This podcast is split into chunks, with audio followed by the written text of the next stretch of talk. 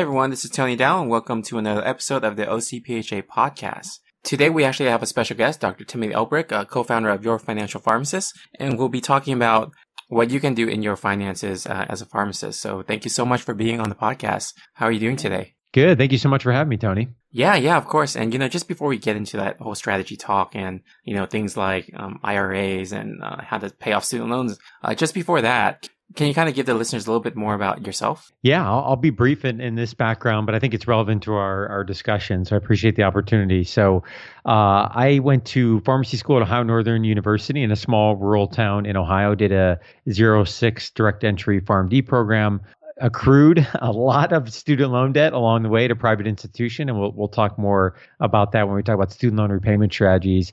And uh, then after graduating, completed a PGY1 in community ambulatory care residency uh, in 2009, and have really been in the academic environment ever, ever since then. So I I found myself through patient care experiences and enjoying that, but really loving the teaching side of things, the working with students, the career development, uh, more of the academic side. So I, have been in various academic administrative roles. Uh, most currently, uh, I'm the uh, program director for the MS in Health System Pharmacy Administration at the Ohio State University College of Pharmacy, but have been in various academic roles uh, for the past about 12 years. And alongside of that, I'm the co founder and CEO of Your Financial Pharmacist. Uh, and re- really, our, our mission is to help as many pharmacy professionals as we can on their path towards achieving financial freedom. And we do that through weekly podcast, our blog, our online community. As well as comprehensive financial planning services. So, we'll talk more, I'm sure, about that as, as we talk about student loans and other topics here on this recording. Yeah, that's that's really cool. So uh, actually, before we get into that, how did you get started with the Your Financial Pharmacist? Like, was there what was a motivating factor about like why you started the the Your Financial Pharmacist? Yeah, I'm, I'm glad you asked that, Tony. Actually, just this week I was reflecting back on that. So getting getting ready to celebrate the fifth anniversary of, of YFP, which you know isn't a ton of years, but w- when you're in the weeds developing something, it really is significant and, and means a lot to us in the in the work that we're doing at YFP. So really, really in short you know, I, I, had gone as I as I mentioned, gone through a journey of accruing a lot of debt, and ultimately had went through a journey of paying off a lot of debt, about two hundred thousand uh, dollars that my wife and I worked through uh, post residency. And you know, if I were to say two hundred thousand dollars of student loan debt to any other group besides a group of pharmacy professionals, that would probably evoke some emotional reaction of, "Oh my gosh, that's that's a lot of money." But that's, as we know, all too normal in, in our profession. Here we are class of 2020 has a, a median student debt load of about $175,000. So it really is the norm these days. And as I went through that journey, I made several mistakes along the way. Uh, some things I certainly wish I would have done differently. I really didn't have a good understanding of my student loans. I didn't understand, you know, what what did it mean that a loan was unsubsidized? What were the repayment options available? What was loan forgiveness? How do I balance this with investing and home buying and all the other things that are often you know facing new practitioners as they make this challenge. And i remember finally getting to that end of that journey october 2015 when when we hit submit on that last payment of debt and thinking to myself my gosh there just has to be a better way to go through this. And as i started talking with more and more pharmacists i kept hearing the same things over and over again. And that really was along the lines of you know what? I'm making a great income I'm making a six figure income, but I don't feel like I'm progressing financially as fast as I would like to. Or, you know, I've got this great income, but I, I really feel like I'm living paycheck to paycheck because of these student loans and all these other competing responsibilities. And as I kept hearing that over and over again, you know, I said, we need a community of pharmacy professionals that can come around one another and that we can teach this topic of personal finance, which many of us don't have a good background in for a variety of reasons. And we need to create a platform where we can educate on this topic, but through the lens of a pharmacist and somebody who has gone through this journey. And so I had reached out, Tony, to 100 of my peers and colleagues a month after I finished paying off that debt. And I said, Hey, I'm thinking about starting a blog on personal finance for pharmacy professionals. What, what do you think? And would you be interested in receiving that?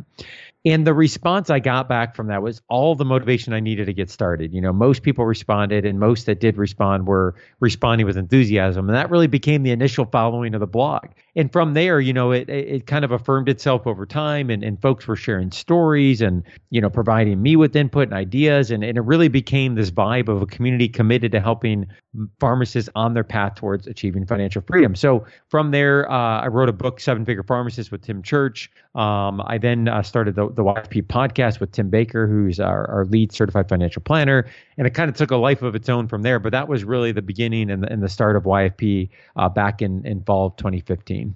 That's really cool. That's an awesome journey. I'm really uh, glad that you know you're able to um, be on the podcast today to share some of the some of the financial tips and advice. And you know, just thank you for sure. thank you for doing that. And uh, we did have some requests from for our members, and I guess it's just broken down to two topics. So the first topic that our members actually was very curious about um, was, uh, you know, are there any kind of investment recommendations like uh, Roth IRA versus traditional IRA? What's the difference of that? Are there any recommendations of stocks and bonds? And I guess how should pharmacists start or when should they start uh, on uh, on investing? Great, great question, Tony. And I'm going to kind of do a mini course here in investing and, and feel free to ask follow up questions. And I hope, if, if nothing else, this will just stimulate some interest among the listeners to go out and learn more on this topic. And, and you know, re- really, one of the things that, that I say often when teaching on this topic is that you never want to look at your any part of your financial plan in a silo. And what I mean by that is everyone listening likely has many competing financial priorities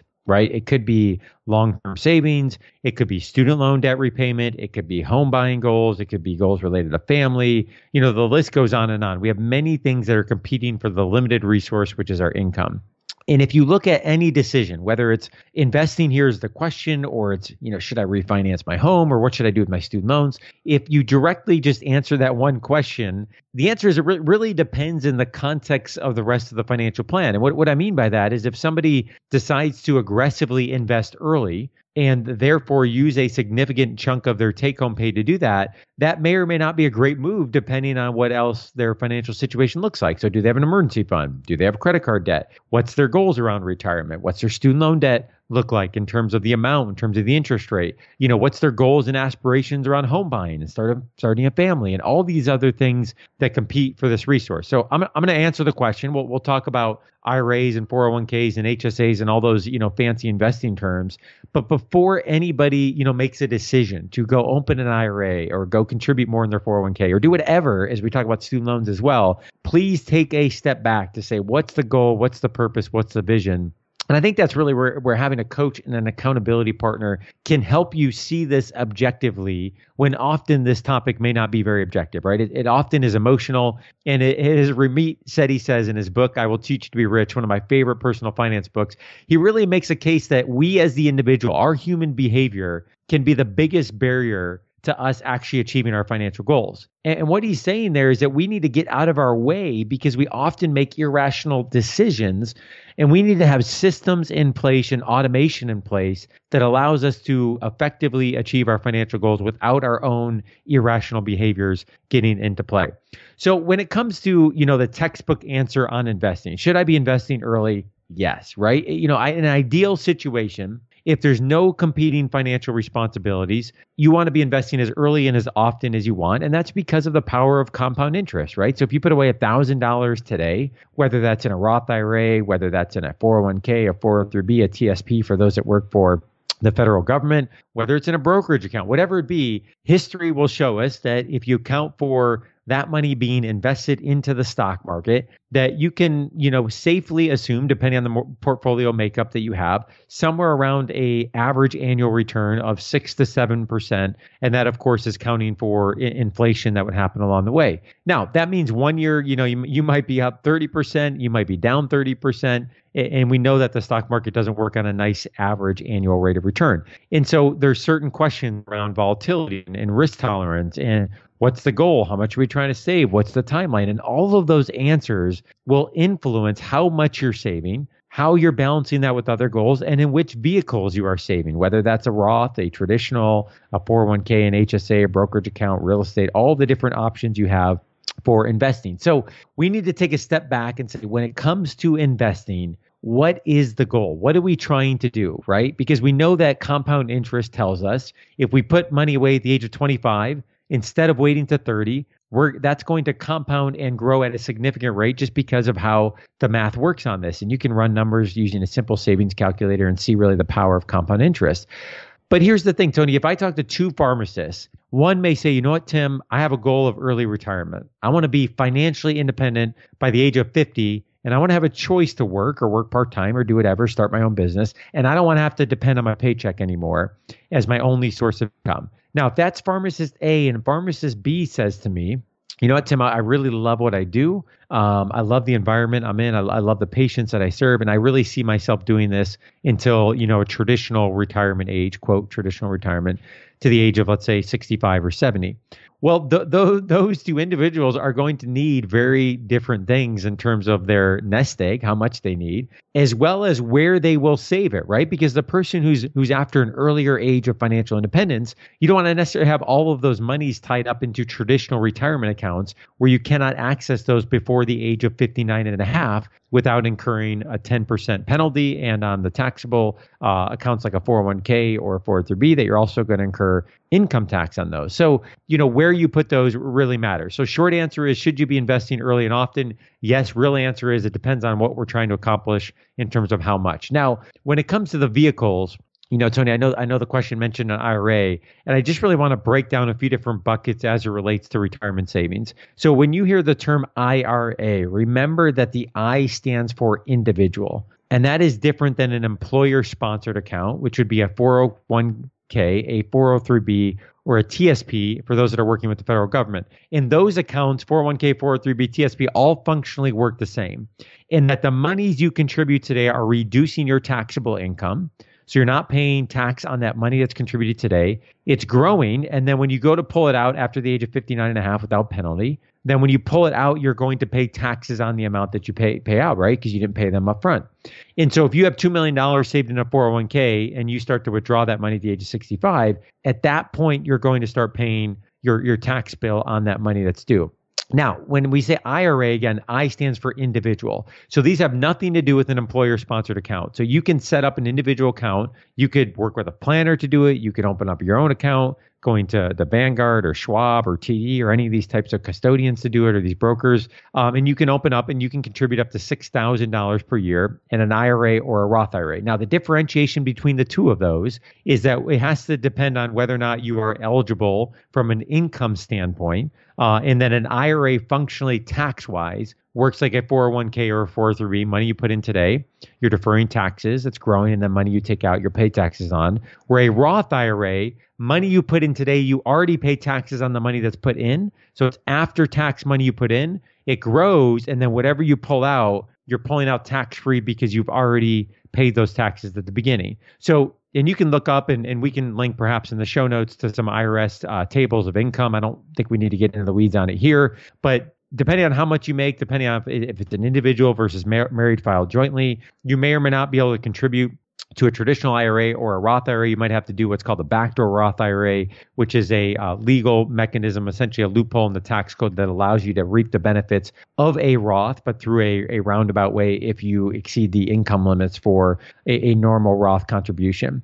So there, there's really this question of the vehicles that are available. We've only talked about a couple. We haven't even talked in detail about others, HSAs, real estate, brokerage accounts. And so you want to start with what's the goal? What's the purpose? What am I trying to achieve? And then you back into what are the vehicles? And then within those vehicles, Tony, is where the actual investment lives the stocks, the bonds, the mutual funds, the REITs, uh, you know, the index funds. And so when people say, you know, and I say, hey, are you investing in stocks or bonds? And they're like, yeah, I'm putting money in my 401k. That is just the tax umbrella. Think about that 401k is almost like the capsule and then inside the beads or the active medication are the actual investments themselves. So this is where you would choose, okay, how much am I putting in stocks? How much am I putting in bonds? How much am I putting in real estate trusts? How many put them in, in natural resources or other types of investments? And then within those categories, for example, stocks, you're looking at domestic, international, big companies, small companies, aggressive growth, you know, all of those different variables that really get to the point of asset allocation. So, long winded answer, Tony, but I think it's important that folks are really taking a step back to say, what's the purpose? What's the vision? And then going into once you know where you're going, starting to look at the individual vehicles to determine which of those w- would fit best with your long term goals. Yeah, you know, that's a really good breakdown. I, I didn't even think about like breaking it down to the goals and then the vehicles and then the actual um, investments. I think like there's a, like when I hear about it, when people are talking to me about it, I don't really make that division between the vehicle versus the actual investment. So it's a good mm. thing that you brought it up. It kind of just also, even just for me, like it, it made me rethink about that too. And Tony, if I could give one example on that real quick, is you know the first step is contributing. So often folks will say, "Hey Tim, I'm I'm contributing 15% of my income to my 401k." That's great. That's that's a huge step, right? The second step is you got to understand where that money is going inside of the 401k. So remember the capsule and the beads, right? The 401k is the capsule, the beads are the actual investments themselves. So after you really, you know, kind of get a better idea of where you're going, you do your risk tolerance, you understand the the potential risks, the potential benefits, then you're choosing you know, am I putting my monies in stocks and the bonds? At what percentage? Is that going to change over time? And that piece often gets missed where folks are like, uh, I don't know where my money is. And the reason that's important is that if you're, for, for example, if somebody's in a very conservative portfolio and they don't realize they're in a very conservative portfolio and they have an aggressive savings goal for quote early retirement or financial independence, that savings allocation may not meet your goal or vice versa if somebody says, you know what, I really don't like the stomach of, of the market and what happened this year with COVID 19. And then their portfolio is they're 100% in stocks. Well, that, that might not be a good thing, right, in terms of their long their long term goals. So, really making sure folks are not only taking that first step to contribute, but then also really understanding within that tax advantage retirement vehicle where that money is actually going. Yeah, and I, I, guess like before we move on to the next question, I did want to ask about the the IRA part. So, uh, you know, like for our 401ks, 403bs, there are, there is that penalty of like, you know, you can't take it beyond before a certain age. Um, is there something like that with IRAs?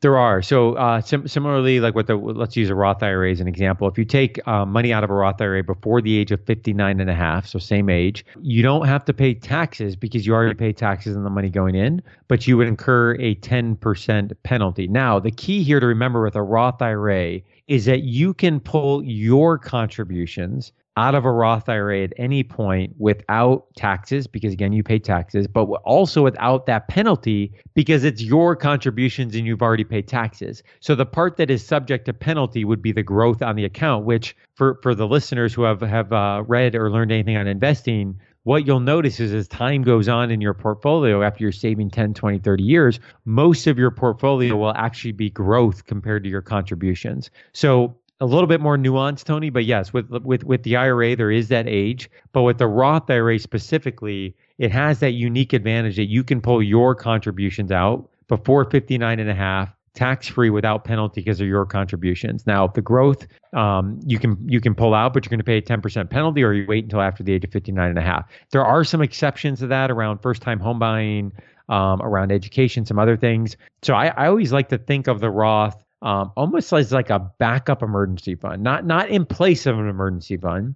I think it's always good to have three to six months of, of liquid cash or equivalent available for emergencies that will inevitably happen. But the Roth IRA, because it's got some of that flexibility that you don't see in a 401k, and it's got some other advantages as well in terms of not having the required minimum distributions uh, and some other things, but that you have an opportunity to access funds uh, it, especially your contributions in the event that you would need it. Obviously, the goal is not to draw, but if you had to, that they would be there. Wow, that's really cool. I, I didn't know about that. That's uh, I I was always confused about like that that nuance of like the the age uh in which you can actually take it without penalty. But uh, yeah, the Roth IRA, I did not know that. I mean, I knew that you know I knew the contributions are your own, but I didn't know that you can actually take them out without that penalty. The traditional IRA, it's overall penalized, right? So in the traditional IRA, because you're not putting in any of, of post-tax dollars, anything that you draw before the age of 59 and a half would be subject to tax as well as the penalty. So it's different because of the how the tax feature works on those. Okay. Okay, cool. Thanks for uh, explaining that. Yeah, most pharmacists, Tony, because of their income, won't be able to contribute to a traditional IRA. Usually what they're looking at is a Roth or a backdoor Roth IRA. So again, depends on income, household, family situation, all those factors. But for, for most pharmacists, you know, they're going to be looking at their employer sponsored vehicle, like a 401k, 403b, and then they're probably also going to be leveraging a Roth IRA and potentially an HSA if they work for an employer that has a high deductible health plan. I see. I see. So, so, you know, like these are strategies for, um, just anybody for, you know, pharmacists, uh, pharmacy students, uh, anybody, but, oh, yeah. but like, you know, going into pharmacy students and going back to what you talked about when you, uh, you graduate and incurred that amount of debt, uh, one of the other, uh, requests from our membership was, I guess, how would one deal with student loans and how would they budget and strategize in terms of paying them off? Yeah, this is a great question and probably something that we could talk about at, at length. And, and I would start this here, like I did on the investing response. You really want to spend some time first asking yourself a couple questions. You know, of course, you want to know what your total debt load, you want to know what your interest rates are, You want to understand your repayment options and your plans. And, and this, in and of itself, is a task because there's so many options that are available. And you also want to ask yourself some non, what I call non monetary questions. Things like, how do I feel about the debt? There's no right or wrong answer. So, really being honest with yourself. You know, some some pharmacists I talk to, some students I talk to say, hey, you know what, Tim, I don't care what the interest rate is. These loans are stressing me out and I want them gone. Other pharmacists may say, you know what, I could I could get my loans refinanced down to, you know, whatever, three three percent, four percent, and um, you know, I wanna uh, do some other things with my monthly cash flow. And so I'm kind of looking at these like I would a 20 or 30 year mortgage. They're just going to be here for a while. And again, there's there's no right answer to that question, but I think we often forget to ask those important questions. And for those of you that are in a relationship with a significant other, making sure you're you're hearing both sides of that answer represented, because both opinions are are obviously really important in this conversation. So I think really understanding the construct of your loans is critically, critically important, Tony. What I mean by that, you know, I, I, do a session with students often called the anatomy of a student loan. And often what, what I find is folks just don't have a good understanding, like like I did not, in terms of understanding the construct of the loan. So what is the type of loan? you know, obviously you've got federal or private, but within federal, you have different types of loans. You have subsidized, you have unsubsidized, you have FFEL loans, you have Perkins loans, you have direct loans, you have Parent Plus loans. And each of those are, are different in terms of the, their makeup, in terms of their interest rates, in terms of how they function. So, really understanding what that means in terms of interest that's accruing for those that are in student in school that are listening, um, as well as those that are in active repayment to understand strategy around repayment. And so the the one thing that we talk a lot about is once you understand your loans, and we we, we teach what's called an inventory where you make sure you have a good understanding of all of your individual loans, federal and private. And then from there, what you do is you move into your actual monthly budgeting process. So we have to know before we choose a student loan repayment strategy, and that's our goal, right? We're trying to get the one best option. We have to understand what we have available each and every month in terms of cash flow. So if somebody were to say to me, "Hey Tim, what what, what I have two hundred thousand dollars of debt, it's six point two percent, you know, average uh, interest rate. It's all federal. What should I do in terms of repayment? My my first question to them would be, you know, well, well, tell me more about your monthly budget. What what do you have available each and every month, and how do you feel about these loans, and how aggressive or not aggressive do you want to be? And then the reason that's so important because what we want to do is ultimately get to a point where we can look at all of the federal options, which includes the standard 10 year repayment. It includes the extended and graduated options that go out to 25 years with fixed monthly payments. It includes all of the income based repayments. So, your listeners have probably heard of repayment plans like Pay, P A Y E, Pay as you earn, or Repay. So, Inside the federal system, I, I, think we're up to nine options now. And then you also have, of course, your private options that are available to you as you go out and shop these out with the private lender with the goal of trying to reduce your, your interest rate. So we essentially want to get to a point where we can say, okay, here are all the options. Here's what the monthly payment would be. Here's the total amount I would pay out over the life of the loan, right? Because we don't want to just look at the monthly payment. We want to understand exactly what will come out of pocket. And then when you can look at all that, you lay on top of that your budget to understand what you have available each and every month to pay for those loans. And then obviously, how do you feel about the debt and some of the other things that we've talked about?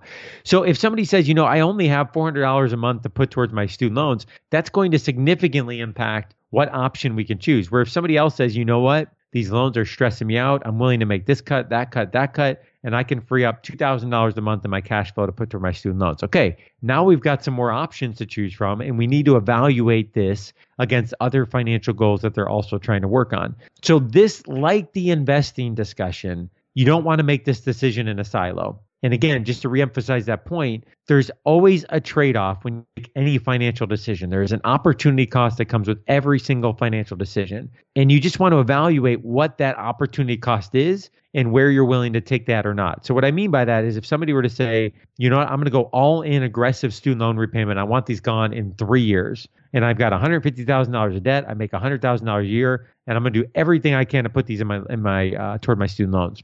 That's great. Uh, and depending on their interest rate and how they feel and other things, that might be the best path forward. But they need to understand also if that means delayed savings or that means delayed something else, there is an opportunity cost that comes with that. And you just have to understand what that cost is and evaluate it. So when it comes to re- repaying student loans, you want to first ask yourself some of those questions. How do I feel about the debt? You want to really understand the construct, the anatomy, the makeup of your loans. You want to understand all of your repayment options that are available to you. And then from there, you're trying to get to the one best repayment choice based on your budget, based on how you feel and based on, on, on your individual loan situation.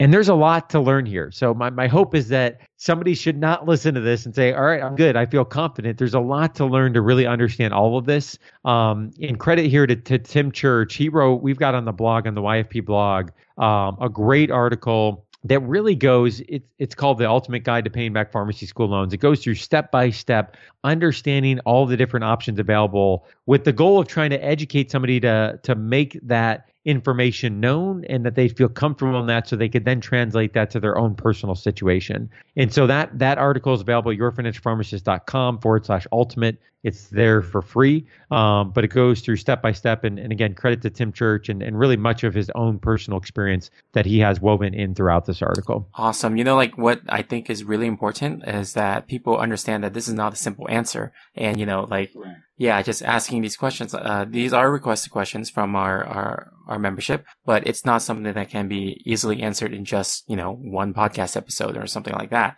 So, you know, thank you for sharing that. Thank you for emphasizing that. And, uh, I'll be putting that into our show notes too, so that people can easily uh, link over to it so they can read a little bit more. Um, and I, I do want to go over to your financial pharmacist podcast. And, uh, I guess I want to ask mm-hmm. about like, what kind of things can listeners expect when they follow and listen to your episodes? Yeah, so we really try to cover a, a gamut of topics um, to meet you know the the pharmacists where they are in their journey and you know admittedly this is a challenge right because this is inherently personal and everybody is at a different point on their own financial journey. So, you know, there certainly is a, is a catalog of episodes available. We've talked a lot about student loans, student loan repayment strategies, multiple episodes. We've talked extensively about topics like home buying. Uh, we've done a lot more recently on real estate investing, on traditional investing. We did a whole series on investing think it was episode 72 through 76, uh, kind of meant to be an investing 101. Uh, we have featured several pharmacists, pharmacy entrepreneurs, those have started their own businesses and side hustles to try to give people ideas there. We've talked about taxes and credit and salary negotiation. So, really, just many different parts of the financial plan. And, and I always encourage people when they are thinking of the financial plan, especially for those that end up evaluating uh, to work with a financial planner, I think often we are too narrow in how we are thinking of the financial plan. You know, the areas that often get the most attention are investing and insurance. And that's often because of how the industry is structured. But really, a, a good financial plan should be comprehensive in nature. What, what I mean by that is it should cover your goals, it should cover your budget, it should cover student loans and debt management. It should, of course, cover investing, insurance. It should cover home buying, refinancing.